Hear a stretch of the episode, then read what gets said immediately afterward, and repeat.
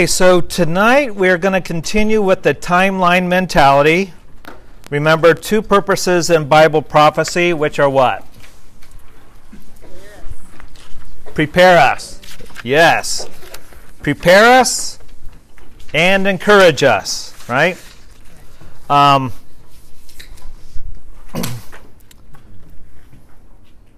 so if you think about the timeline, I meant to have a board up here, then I realized not everybody would be able to see the board. Uh, it's just a small board. Um, so when we think about the timeline, uh, we think of the cross and then what comes after the cross. Again, the timeline of prophetic events that we know from the scriptures.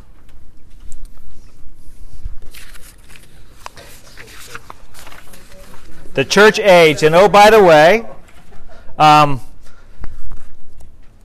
I did copy off another timeline from Charlie Campbell's website.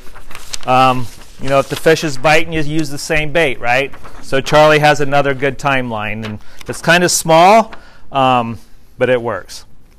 So when we think about the timeline from the cross, and then what's the period of time that we're living in now? The church age. And we know last week from Daniel chapter 9 that that church age, the time we're living in, will come to an end.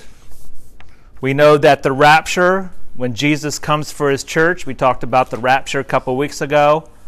And then we looked at Daniel chapter 9, where the Antichrist will make that firm covenant with the many, which is Israel, right? So we know that's going to be the beginning of the tribulation period. So tonight, we're going to look at the tribulation period.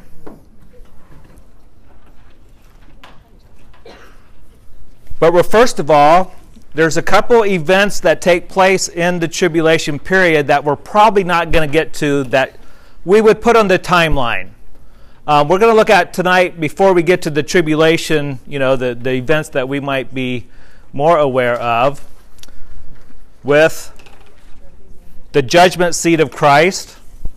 There's a couple other events that, if you look on your timeline, especially two. Well, we might get to one next time we meet. Um, Ezekiel 38 and 39. That's a very interesting event that we would have on our timeline. I just don't feel right about doing a flyby with it. And I don't think um, a half a night will do it justice. So we might postpone that to a little bit later, but it is important. Uh, some move the time of Ezekiel 38 and 39 at different places on God's timeline. I'm convinced it is in the first half of the tribulation. Um, and that's where a lot of scholars, uh, theologians that many of you align yourselves with will agree with. But we also see um, we see the seven-year peace agreement, which we looked at last week.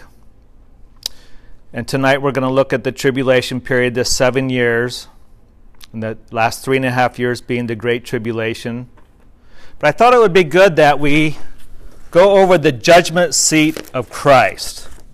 Uh, who has Romans chapter 14, verse 10? I do. But why do you, 1410, right? Yes. But why do you judge your brother? Or why do you show contempt for your brother? For we shall all stand before the judgment seat of Christ. Okay. Who has 2 Corinthians chapter 5, verses 9 and 10. I do. Wherefore we labor that whether, whether present or absent we may be accepted of him. For we must all appear before the judgment seat of Christ, that every one may receive the things done in his body according to that which he has done, whatever it be good or bad. Okay. So the judgment of Christ. What, what's another name that we know the judgment seat of Christ? The Bema seat of Christ. And what is this judgment? Rewards, right? And when does this take place? After the rapture. Okay. So it's we kind of have a tendency to forget about this on a timeline, or at least I have. Um, but you think of who will be judged? Well, we know Christians are going to be judged. Not to be confused with our sin has already been judged at the cross, right? The penalty that we owe to God has been taken care of through the blood of Jesus Christ. So the Bible tells us that there's no condemnation in Christ Jesus. So we stand before God now as not guilty, right? Yes. But we will stand before God and our works will be judged. And who will be judging us? Jesus himself, right? Jesus, he's our perfect judge. John 5 22 says that the Father has committed all judgment into his hands. He's the perfect judge because Jesus is the standard of goodness and all righteousness. He has the right to judge as he is the ultimate example. What was scripture was that? Five twenty. 522. Of what book? John. John, okay. John chapter 5, verse 22. So the judgment will occur in the presence of Jesus and whom else? The angels. Angels? Who else? The saints. The saints. All of us will be there. I don't know, that makes me nervous. it shouldn't, right? If we can stand before Jesus, we can stand before our brothers and sisters in Christ, right? Except, you know, I'm going to be nice tonight. I'm not trying to get ahead of the game, but um, point point was made, right? On that point of all those, all the bad stuff that we- have all done, we know that we are be, be ashamed of, but that's just going to show the mercy of God, that how He took us out of all those things, you know, and saved us. I mean, even you know, you were that bad, and look what He's taken. He Amen. you. And all glory goes to Him, right? That's right. And that's that's where that's where it belongs. We're being judged, and the standard of our judgment it isn't even about us. It's about the judgment that comes from Jesus. What took place in your life after, you know, we came to Christ? What took place? And if we turn to uh, let's turn to Ephesians chapter 2.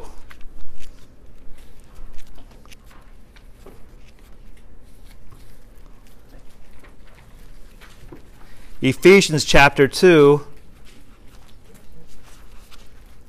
verses 8 through 10. What is it, two, what, eight to ten? 8 through 10.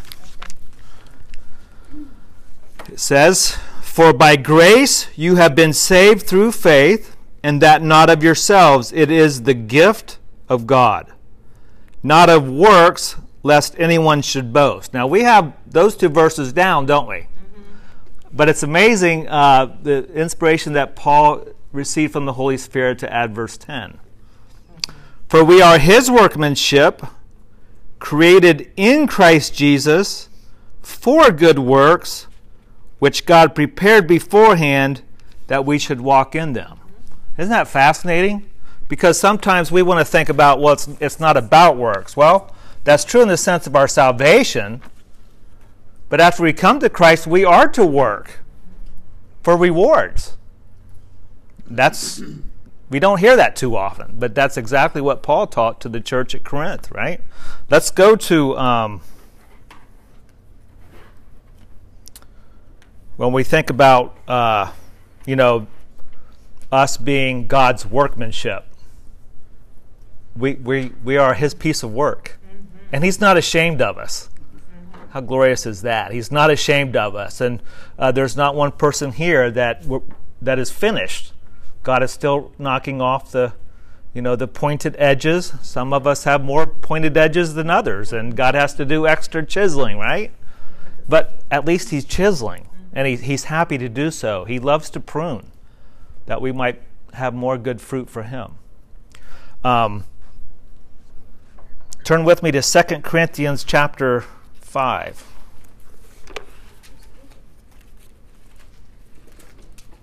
Didn't we just read this? That's okay. We'll read it again. Second Corinthians five, five what? Who are you reading?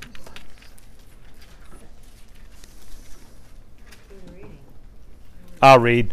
For we must all appear before the judgment seat of Christ, that each one may receive the things done in the body according to what he has done, whether good or bad.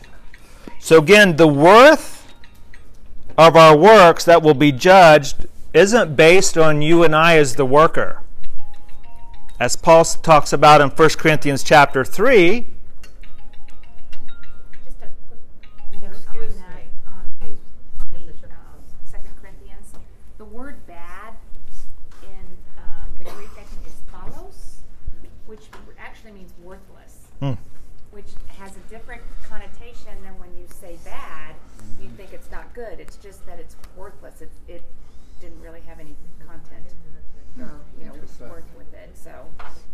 Yeah, and that's that's uh, good because that really puts it in context of, of the judgment being done. It's not going to be like, well, it's fifty percent or sixty percent.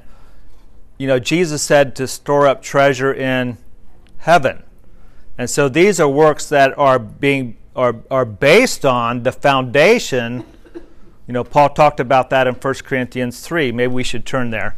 That goes along with that scripture. 1 Corinthians, or who has it? 1 Corinthians chapter three, verses ten through fifteen.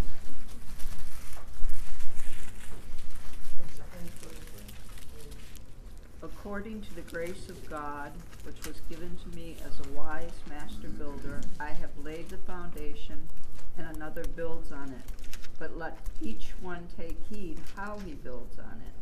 For no other foundation can anyone lay than that which is laid, which is Jesus Christ.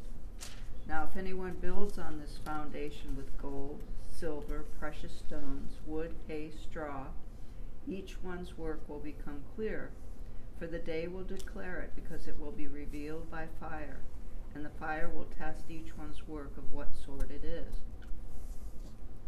If anyone's work which he has built on it endures, he will receive a reward. If anyone's work is burned, he will suffer loss, but he himself will be saved, yet so as through fire. Okay. So our works are either worthy of the Lord, therefore receiving a reward, or they're not worthy of the Lord and they'll be burned up, right? Not only does God judge, uh, Jesus going to be judging the work itself, but what else? Our motives. Our motives, our motivation. So that goes right along with uh, what Joanne was saying about the bad. I could do something that might be good, but if I have pride in my heart and that was the motivation for doing it, it's worthless because it's not unto the Lord, right?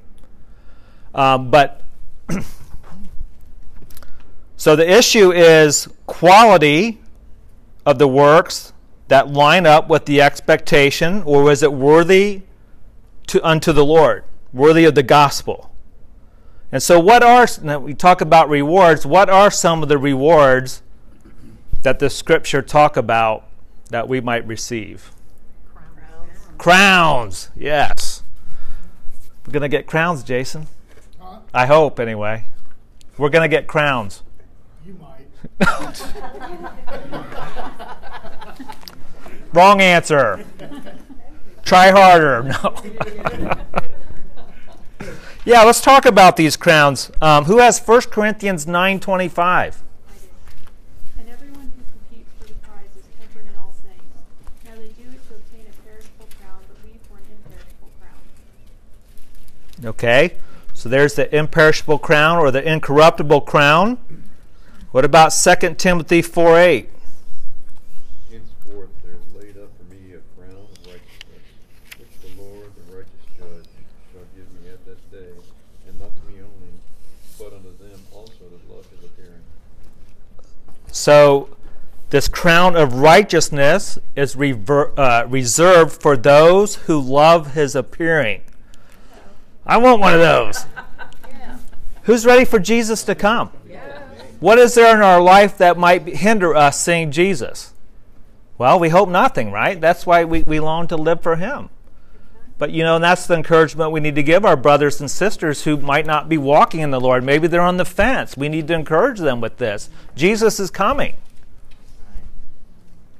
What was the First Corinthians verse that was read? Uh, 1 Corinthians chapter 9, verse 25. And then who has Revelation chapter 2, verse 10? I do. Do not fear any of those things which you are about to suffer. Indeed, the devil is about to throw some of you into prison, that you may be tested, and you will have tribulation ten days. Be faithful until death, and I will give you the crown of life. Okay. So the crown of life reserved for those who are where it's a martyr's crown. And then what about 1 Peter chapter 5 verses 1 through 4? The elders who are among you I exhort, I who am a fellow elder and a witness of the sufferings of Christ and also a partaker of the glory that will be revealed. Shepherd the flock of God which is among you, serving as overseers, not by compulsion, but willingly, not for dishonest gain, but eagerly, nor as being lords over those entrusted to you, but being examples to the flock. And when the chief shepherd appears, you will receive the crown of glory that does not fade away. Okay.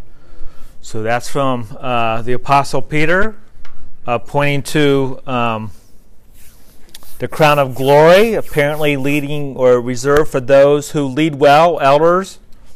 I think it has more meaning than that myself. Um, but the crown of glory.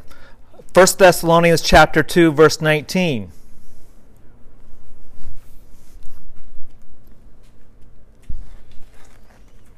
After all, what gives us hope and joy, and what will be our proud reward and crown as we stand before our Lord Jesus when he returns? It is you. Yes, you are our pride and joy. Okay, so there is the crown of rejoicing, and this is commonly referred to as the soul winner's crown. That's what Paul was talking about. He was talking about those uh, of those Thessalonian believers that they they were his joy. He was the one who led them to the Lord and discipled them, and um, what an awesome crown that will be. Any crown would be great, but this is a soul winner's crown. Uh, how amazing is that? You think of the crown, perhaps like Billy Graham um, might have, you know. Uh, those that are just sold out to sharing the gospel of Jesus and having a heart um, to disciple them, just like the Apostle Paul. Now, let's take away the crowns, right, and think of these, uh, what, what we might call spiritual words righteousness, life, glory, rejoicing. That all, right there is enough for me, right? There's not enough righteousness here on earth. There's not enough of the abundant life that Jesus desires for us. There's not enough glory of God's glory because the world's rejecting God. And then the rejoicing. We are going to have total rejoicing in the Lord and, glory with Him. Uh, one question. Um, whenever I read uh, through the you know the rewards and the judgment seat of Christ, uh, we had a conversation years ago. Somebody asking, uh, those that might not receive a crown, will they know their loss? I'm just throwing it out there. It really doesn't matter one way or another. But what's our thoughts on that? I just kind of had an instant thought. I don't. I think we would all be rejoicing with everyone who has crowns. I don't think there'll be any sense of loss or jealousy or envy or anything like that. Okay. We'll be rejoicing that that things are the way they're supposed to be. Yeah. I was going to say, I think we're going to be so happy to be there that, like she was saying, I don't think we'll be regretting, but I think we will, possibly for me, thinking, "Oh, I wish I would have done more. Yes. Rather than regretting, oh, like somebody got more than me. Right. I don't think we'll have those Right. feelings there. Agree. But like, boy, I should have done more. Okay. It's interesting to think about.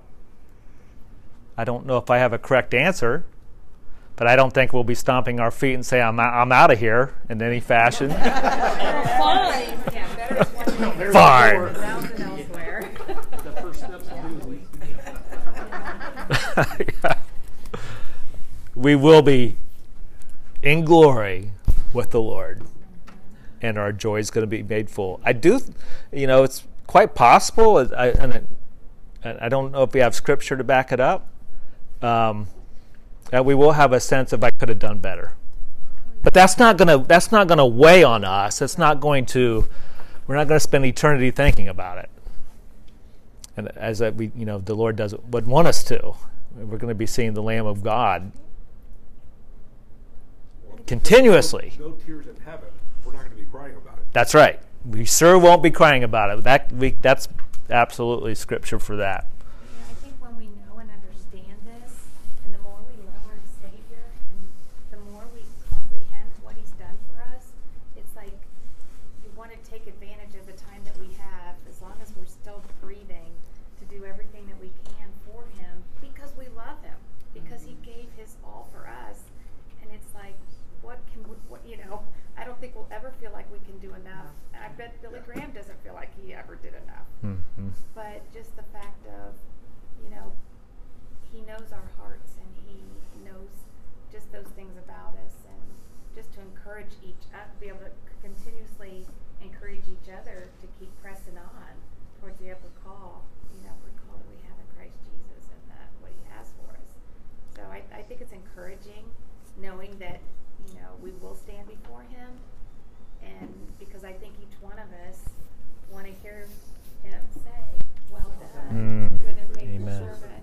You have taken the gifts that I have given you and multiplied them, or you have you have And used fruitful. them to be fruitful. Yeah, to be able to share with others, and and um, that to me is is what you know pushes pushes me every day because you want to hear that from him because you don't want to let him down, even though you know you can't let him down, but even because he loves us so much. But you know, it's just it it pushes you.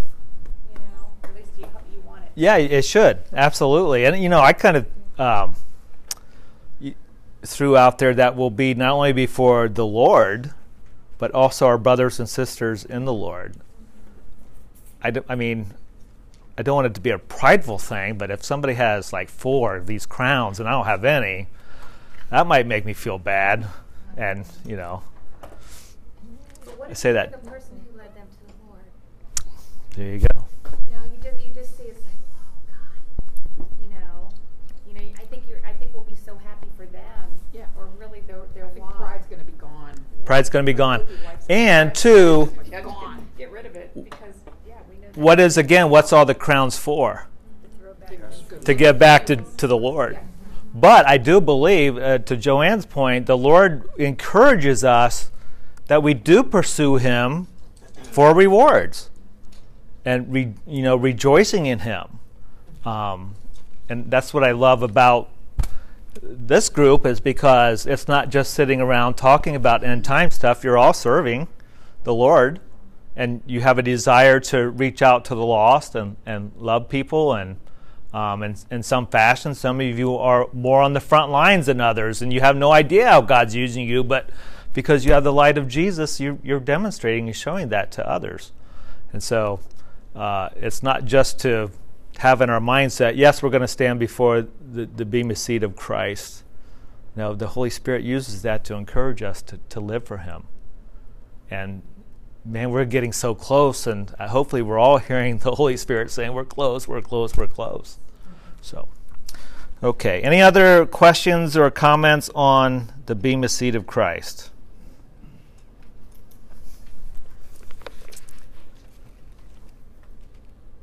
Okay, well, we are going to move into the tribulation period. Jesus said of the tribulation, For then there will be a great tribulation, such as has not been since the beginning of the world until this time, no, nor ever shall be. It's interesting, the word tribulation means trouble. Trouble because man essentially will be living with the consequences of rejecting God and rebelling against Him. Trouble also because we know that throughout the book of Revelation, God is bringing down His judgment. Now, I gave you another little outline of the seals or the different judgments, the seal judgments, the trump, the seven trumpets, the uh, seven bowls.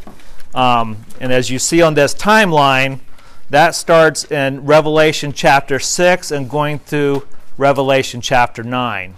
We're not going to cover these judgments. Again, we, we have a you know one and a half study to go. um, but it's good to understand um, these judgments that are of God and how He and His infinite wisdom judging the, the world, the unbelieving world.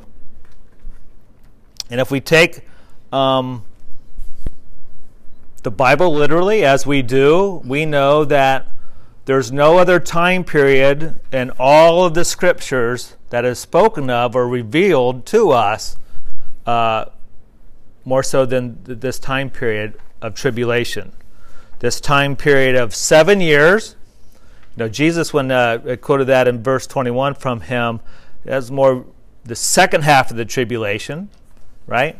We talked about this last week in Daniel chapter 9. We have the beginning of the seven year tribulation and what's the trigger point or what's what gets the clock started? The rapture. The rapture. More specific. The signing, the peace treaty, the covenant. Okay? And there is probably a, a, a time, I mean, I we don't know. We don't know.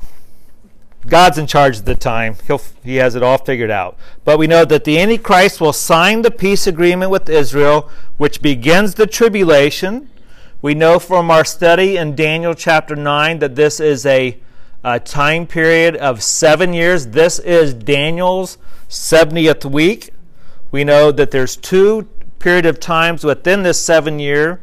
The first three and a half years of the tribulation, uh, the beginning of sorrows, and the last three and a half years is the great tribulation, where the wrath of God will be intensely poured out upon this earth, uh, upon those who bring about evil. And I thought we would take a little bit of uh, time um, to focus on the evil entities of the tribulation.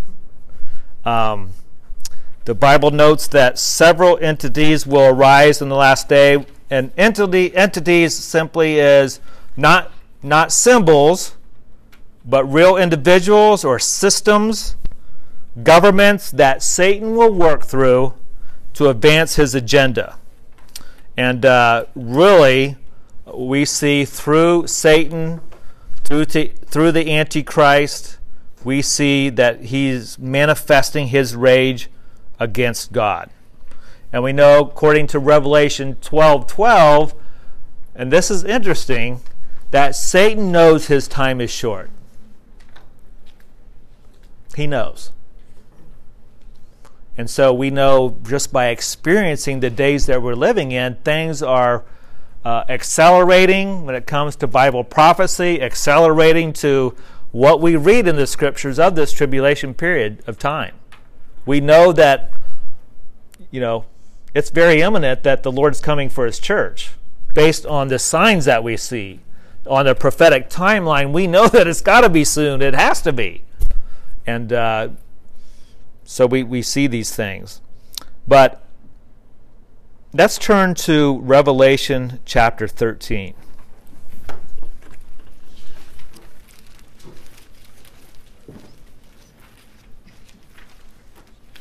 Revelation chapter 13.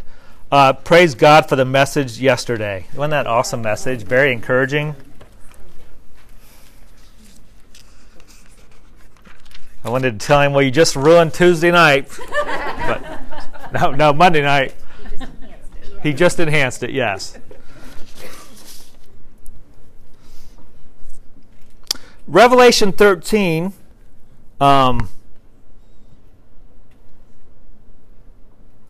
we get to see or read of these evil entities. We see, uh, you know, this one world government. Have you heard that phrase lately?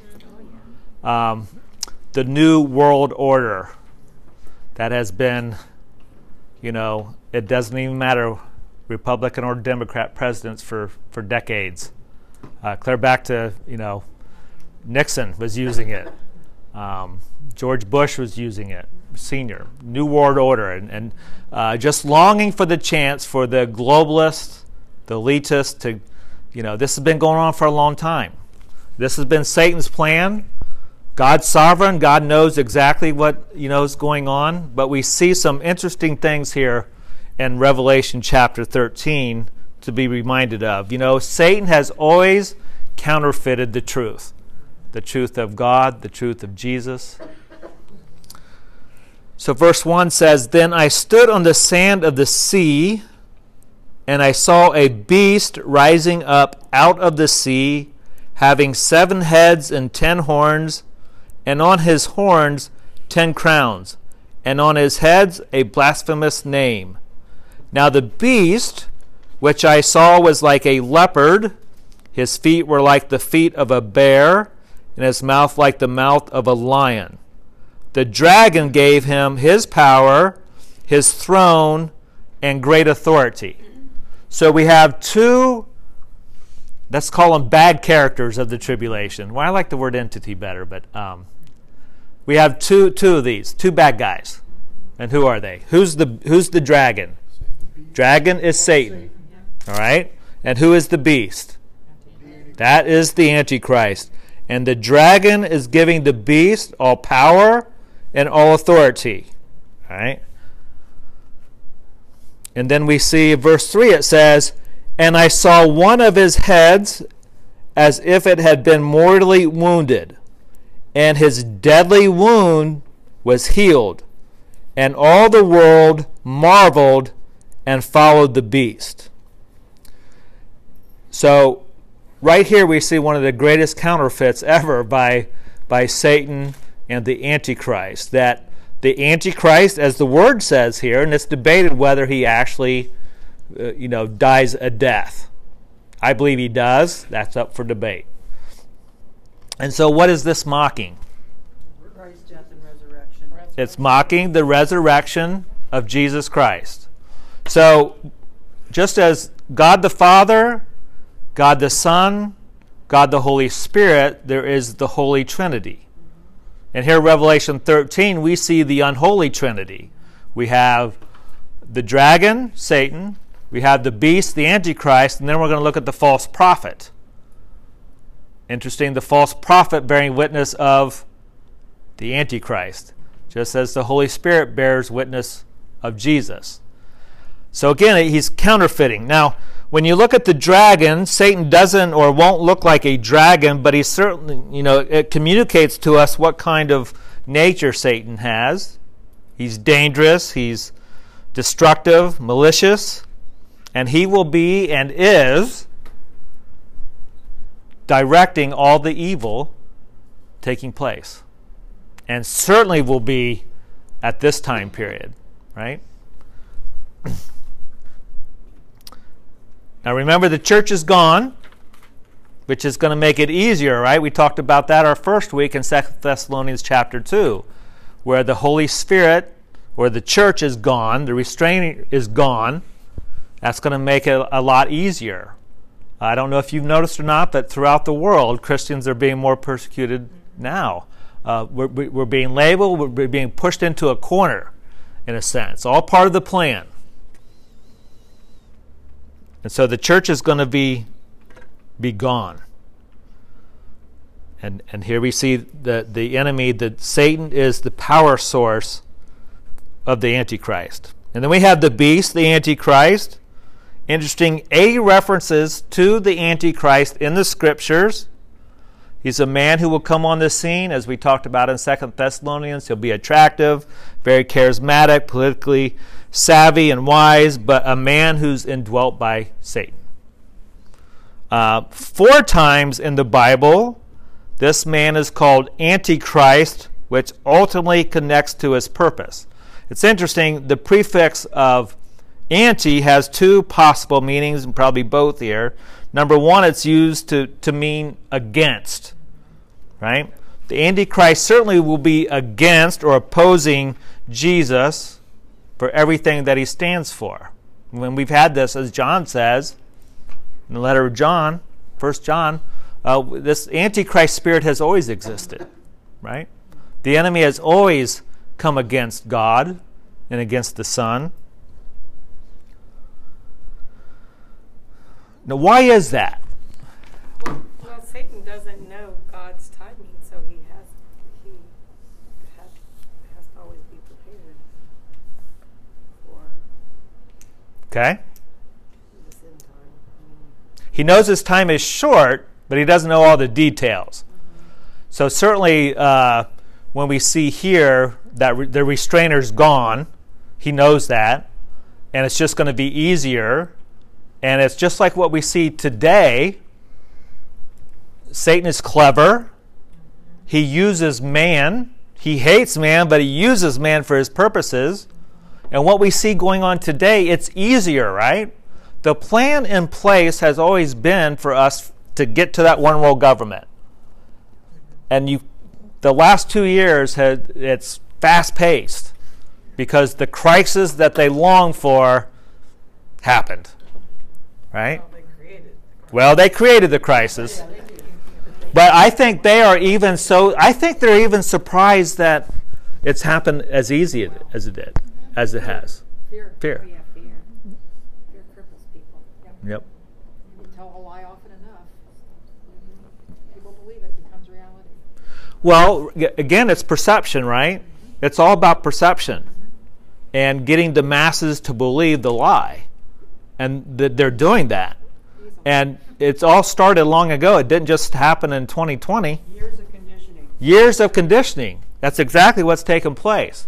You look at our, our schools, the media, it's, it's all to influence and to give that perception that uh, we need somebody to govern us because we can't govern ourselves.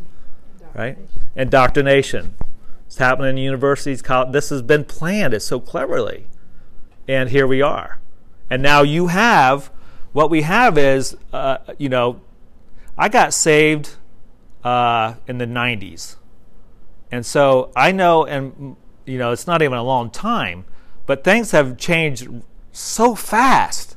When I first got saved, it was how to how to debate a Jehovah's Witness and, and Mormonism and, and other cults, and now it's like you can't use that's off the chart. We're not even there, right?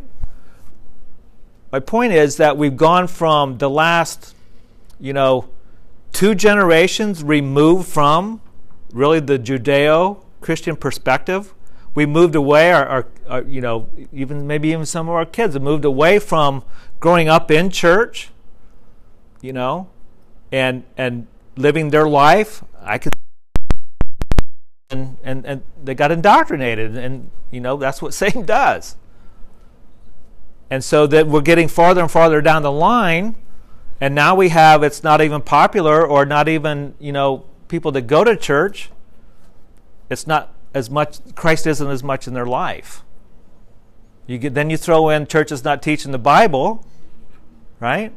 And you have you have this whole thing going on where people are, have been removed from the truth, and they're hearing more of the lie, right? That's been given, and so they're going that way. And now you have people so conditioned, our, our young millennials are so conditioned they want this. Right. They think it's good because they're told how bad we are as a nation, and they believe the lies. And so a free check, no work, sounds good to me, right? But it's all part of the plan, very cleverly. But we're not without hope, right? We know what's going on. So we have this uh, beast, the Antichrist. Uh, the word anti, the word anti also means in place of. He will be a counterfeit or a false messiah and an impostor. And the goal of any impostor is to get people to treat him as they were the real thing. Now let me go back to the question. I don't know how I got off so so far, but uh, that's okay. Thank you for your grace. What what does Satan want, or what what does the Antichrist especially? He counterfeits Jesus, but what does he want ultimately? He wants worship. He wants what Jesus has, right? He wants that, but he's not the real thing. he can't he can't get that. He's an imposter. So the Antichrist, he will come onto the scene promising peace. He's the son of destruction. Of course, we know at the midpoint of the three and a half year mark, look at in Daniel, Jesus said it in Matthew 24, the Olivet Discourse about the abomination of desolation, where he stands in the temple, declares himself as God, and uh, will demand worship.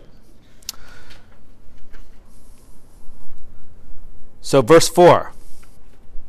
So, the Antichrist is going to be killed, he's going to be resurrected, mocking the, the resurrection of Jesus. And then in verse 4 so they worship the dragon who gave authority to the beast, and they worship the beast, saying, Who is like the beast? Who is able to make war with him? And he was given a mouth, speaking great things and blasphemies, and was given authority to continue for 42 months. How long is 42 months? Where did we hear that before? Daniel. Then he opened his mouth and blaspheming against blasphemy against God to blaspheme his name, his tabernacle, and to and those who dwell in heaven. It was granted to him to make war with the saints and to overcome them, and authority was given him over every tribe, tongue, and nation. All who dwell on the earth will worship him, whose names have not been written in the book of life of the Lamb slain from the foundation of the world. If anyone has an ear, let him hear. He who leads into captivity shall go into captivity. He who kills with the sword must be killed with the sword. Here is the patience and the faith of the saints. Now, I highlighted that verse there in verse 10. What does that mean? Here we see the Lord revealing what's going to take place. Uh, you have the dragon who's going to give power to the beast, the Antichrist. He's going to be fatally wounded, right? And then he's going to be come back to life. And then, then they're going to worship the Antichrist. And, you know, we read for three and a half years. And then in verse 10, we have this. Here is the patience and faith of the saints. Why? What, what does God want us to see there? That's for those who accept Christ after the. Absolutely. This is for those during the tribulation who will come to faith. And that to me is just amazing. God, God's love, His grace, and His mercy, that even during this time, He's going to provide opportunities for people to repent and turn to Him. And there will be there. You know, we have, uh, you know, some say we're going to have a, a, a, huge revival before the rapture of the church. I, I don't see that in the Bible. I certainly hope that's true. That's our prayer, right? We want to see revival. But we know there's going to be revival in the tribulation period because we read of the martyrs, right? So this is this is encouragement to them. Can you imagine living in the tribulation? No, for one, we can't. But what if we were and we had a Bible? Wouldn't that be amazing? It will be amazing for those who will. That's why we need to leave our Bibles and have them out. Mark them up like Joe Barber and, and, and point them right, right to the scriptures they need to hear. Because they'll be able to access these. You know, as we talk about this, it, it, it just stirs me up again because we really need to be doing our due diligence. I mean, we're all excited about this because we know what's going to happen and everything. But there are so many thousands and thousands of people out there that that my heart's out for them. We really need to be praying. You know, that's my thing, Pastor is, is that we, we really need to be praying for the lost because we get excited about going and all of us want to go and everything, but I don't want to go. We can't go until that last person is meant to come in, and we need to be praying, praying, praying to bring these people in. Yep, amen. And we, we have a great time talking about it, and we get real excited, and we're all smiling and everything, but I think about those people that are way out there that don't know, you know, that maybe, and, and maybe they're not, they don't have the opportunity to know they're not in, in around people like like us. Not that we're the greatest or anything, but you know what I mean. So I, I, I just that's just my encouragement and everything mm-hmm. because it makes me sad that so many people will not come in. Mm, absolutely, because we should have a burden. Yes, a should. burden for the lost. But I think of my fam- my own son, my family members. I mean, they know who I am, but but they, they are not believers, you know, and, and that's when I want to go, but I don't want to go until they come too, you know. I, I can't bear the thought of them going to hell. I mean, mm-hmm. seriously. Anyway, Yep, absolutely. that's my two cents there. That was a nickel. That wasn't two cents. That was a nickel. Very good. And can I just say something to encourage you? One thing to remember always is that Jesus is the good shepherd. yes, he is. He knows his sheep, and he won't lose any that are his. Praise the Lord. And that we can trust him with our loved ones, even if they don't know him, we can trust him with them. And he will come to those, he will come to everybody. We know, like even in China and Iran, more people, he is showing himself to people everywhere, on every end of the earth, and he will provide even during the tribulation. He will have the angel flying through the sky. He will have the 144,000 Jewish evangelists all over the world reaching everybody, and the two witnesses that will be able to be seen worldwide through satellite, sharing the gospel of Jesus Christ. So all will have opportunity. So I think it just in us being able to, to trust Him with them gives us peace of mind because it's not about what we do, it's what He has done and what He will continue to do. But yes, your prayers do make a difference. But Amen. like, but we don't have to worry. I have been worrying a little I bit. know, I know. That's why I wanted to encourage you that Thank He loves them even more than you do. Mm, amen. Yeah, exactly. Okay. Jana? Well, you know, you said to have your Bibles out and, you know, for if we're gone. The, the, the witnessing that you do while we're still here, if you, you have planted this, planted seeds, but they haven't accepted Christ, those seeds, when they've heard this and then, and then they, ex- we're gone and they experience that, they're going to be like, oh, wait a minute, that's what they were talking right. about. Let me like l- investigate this a little bit more, and you know, like so. Well- even if you don't bring someone to the Lord, you might be planting the seeds that they're going to need for this time period. Absolutely. And uh, to be faithful like that, we have to remember, okay, it's far out there to believe in Jesus coming for his church, right? That's out there for those who don't believe. To us, it's our blessed hope. It is rooted in our from our convictions, right? So don't don't don't think that we shouldn't talk about the rapture because it's way out there because this is what they're going to do. This is the two choices they'll have. Either Jesus came for his church like my friend told me, or the UFOs came and took the crazy Christians out of here. That's their choice. That's where they're going. That's where they're going. Absolutely, they're going there. Stories they're trying to push. Yep. Jason? They're pumping up UFOs. I have a question that kind of goes to what we're talking about, though.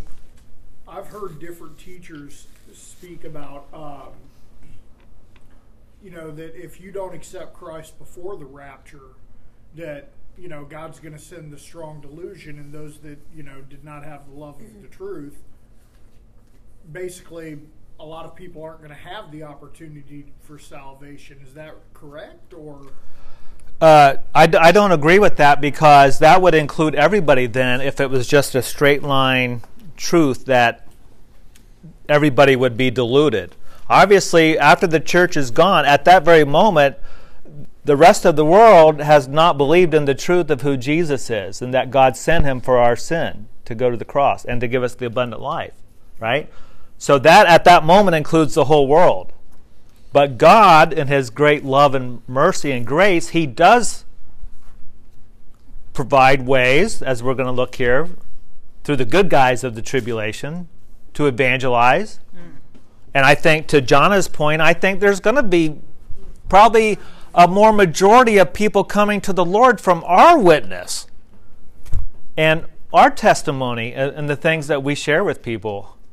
I'm convinced there's going to be those that will, you know, know that something happened. They're going to repent on the moment. So it's a work here to the point. Then the Holy Spirit will bring forth the truth, and we're going to see that God goes out of His way during the tribulation to share the truth to people, and they won't repent. They even believe in Him. It's not like they don't believe in God. They they they're cursing God shaking their fist at him as he's judge, bringing forth judgment. Isn't that the reprobate mind that the Bible talks about? Jesus going to to give them up to their reprobate minds. Absolutely, and that's part of the tribulation. It's you know, man is to the point where they can't live with you, you know any other way, and the consequences of their sin, the rebellion, has caught up with them. If they want man on the throne, well, they're going to have a man on the throne, possessed by Satan. That help you out at all? Yeah, I just, like I said, you know, I just heard that, and I've heard different teachers teach that, and I wasn't sure because, like Corinne, I've got children that aren't saved, but they they have denied the love of the truth, and it scares me for them. Mm-hmm. You know, they've been told the truth repeatedly, but they just, I mean, I've got one daughter that's just like, do not talk to me about God again. Mm-hmm. You know, and so I, I get scared. I, I hope that you're correct, that, you know, she'll, a light bulb will go off and mm-hmm. she's going to go, oh, but, you know, I'm also scared that she'll be sucked into the strong delusion. Well, and I think that strong delusion is there's delusion now, um, like it says in Second Thessalonians, that will take place during the tribulation. People will get saved from from hopefully our witness, our testimony of sharing the truth. We know God has a plan that He's going to evangelize, but that doesn't mean it's going to be easy. It's going to be a living hell here on earth. It's going to they're going to go through, uh, you know, even to become a believer. There's nothing like now. It's going to be you're going to be hunted. China. And I pray too for like I have a lost son and lost family members too. And when I pray, my son's down in Florida. that um, that I pray God send somebody to them that will be witness to them. Because I'm not there, and they don't listen to parents. They think we're old and dumb or something. But you know, uh, that's why they don't listen. They won't, you know. They think that we, but somebody, they somebody else might get their attention besides me. Yeah, but you'll be surprised that if you if you've put that word out there, even if they're denying it, they're they've heard it. Yes. You know, and then when this all happens, uh, hopefully you would want them to to come come to the, G- to the Lord before. But when that all happens, they're going to be like, "Ooh, mom wasn't so stupid after all." You know, That's what I mean, right. That's right. you know, I hope he makes his mind up before that time, but but if not, that's what God has planned for him. Giving it to Jesus. And, and you know what, what comes to my mind right now, and I've never thought, I think some of us, we ought to be down on our hands and knees praising and thanking the Lord that He saved us. Absolutely. Seriously, that's what comes to me is that that we should be so so very grateful that Amen. He came to us and, and, and one way or another got through to us. What how incredible that whole situation Yep. is. Amen. It just gives me goosebumps. I'm so so grateful, and I don't know that I've ever I've ever voiced this about being grateful. Like you just, well, I'm going to church again. I can't wait to go to church, you know, and here we're Yes, going to you church. do, but you don't week. think Every- about it. Thank you. Thank you. Every week. Thank you. Yeah, uh, uh, but it, it's it's that what he did with us and what he put up with us. Some of us, if we should just, it's it's it's a it's a miracle. Amen. It is every one of us. Pat. I was in the car today, and Jer- David Jeremiah was on the radio, and he was quoting somebody, and he, he, he quoted Spurgeon maybe, but he wasn't sure if it really was Spurgeon. But he said, "Kiss the wave that threw you against the rock of ages." Mm. Because sometimes you need to be thrown against the rock for him to come to you. Yep. Amen. Amen. Okay, so let's move on here, and we're going to look at the third person of this unholy trinity, the false prophet.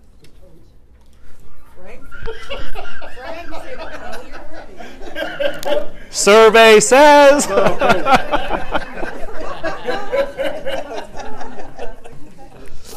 Verse 11.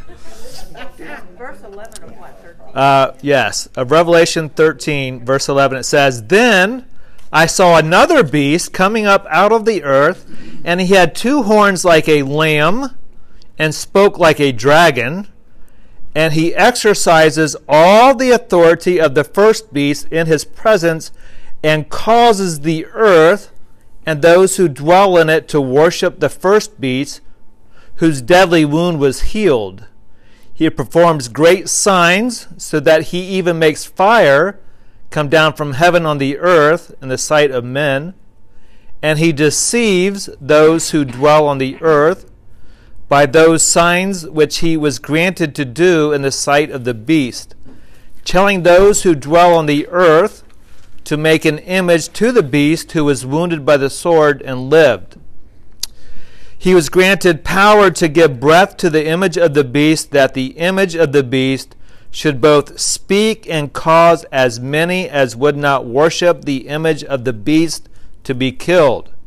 He causes all, both small and great, rich and poor, free and slave, to receive a mark on their right hand or on their foreheads, and that no one may buy or sell except one who has the mark or the name of the beast or the number of his name. Here is wisdom. Let him who has understanding calculate the number of the beast, for it is the number of man. His number is 666. Okay. So back in verse 11, John sees in the vision another beast coming up out of the earth, and he had two horns like a lamb and spoke like a dragon. This is speaking of the false prophet. And it's interesting, it says two horns like a lamb. What's that referring to? Jesus. Okay. It's not Jesus here. It, okay, what about Jesus? He's a counterfeiter, or act like a counterfeiter, as a false prophet. He's described as a lamb. Like a lamb. Right. Gentle.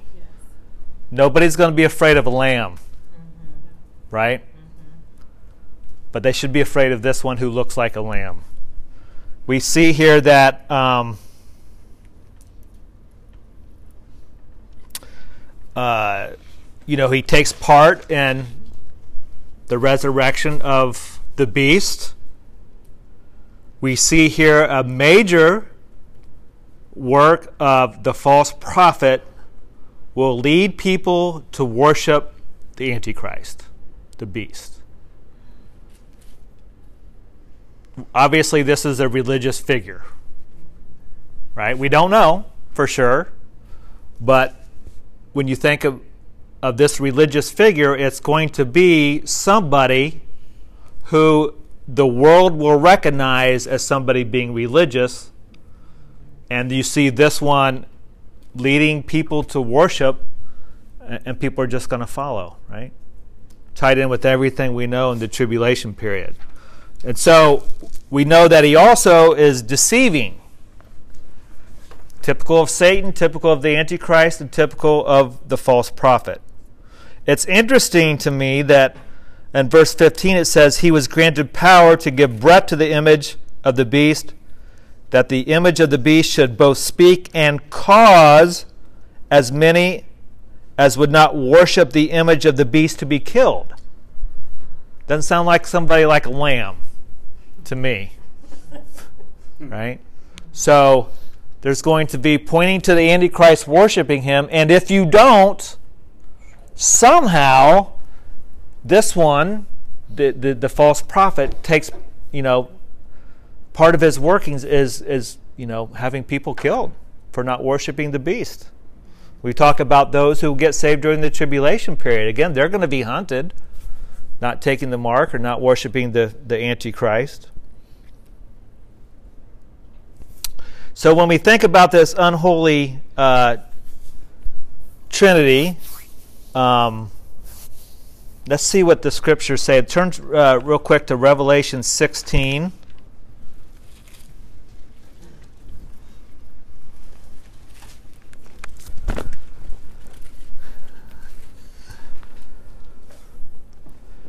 uh, Revelation 16, verse 13 says, And I saw three unclean spirits like frogs coming out of the mouth of the dragon, out of the mouth of the beast, and out of the mouth of the false prophet.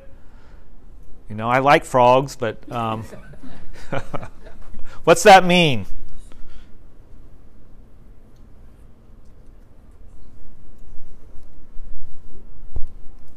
It's just the blasphemies, the evil coming out of out of all three of the, the, the unholy Trinity. again, some of the mindset or the vision that John sees of what's put to word is it, it's it's amazing, and we can't be. I'm one to uh, not to get dogmatic about things. Um, I'm